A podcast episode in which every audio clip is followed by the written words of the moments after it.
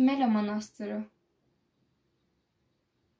Uzun zaman önce gitmiş olsam da hala etkisinden kurtulamadığım bir yerden bahsetmek istiyorum size.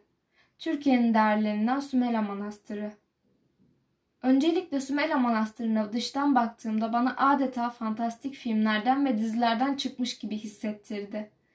İçi ise beni adeta eski zamanlara götürdü. Dağın yamacına yapılmış bu manastırın harika görünüşü kadar ilginç bir hikayesi de var. Efsaneye göre milattan sonra 4. yüzyılda iki keşiş Aziz Luka'nın Hazreti Meryem ve çocuk İsa ikonasının uçarak Trabzon'da bir dağa girdiğini, sonrasında ise Hazreti Meryem'in bana burada bir ev yapın diyerek onlara seslendiğini rüyalarında görürler.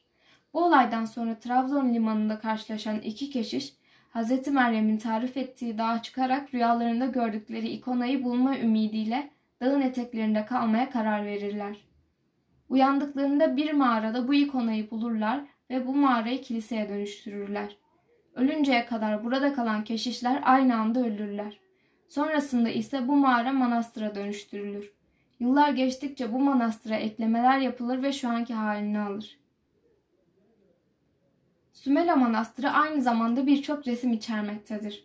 Bu resimler sadece süs gibi dursa da sadece süsten ibaret değillerdir. Hz. İsa'yı, Hz. Meryem'i, havarilerin hayatlarını ve mucizelerini konu almaktadırlar. Her resmin kendi içinde derine inen kendine has konusu var.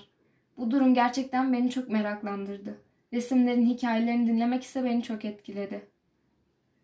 Fantastik filmlerden çıkmış gibi görünen dış görünüşü, sizi eski zamanlara sürükleyen iç görüntüsü ve içinde bir sürü konu barındıran büyüleyici resimleriyle adeta şahane bir tarihi eser olan Sümele Manastırı benim ve ziyaret edenlerin beğenisini fazlasıyla topluyor.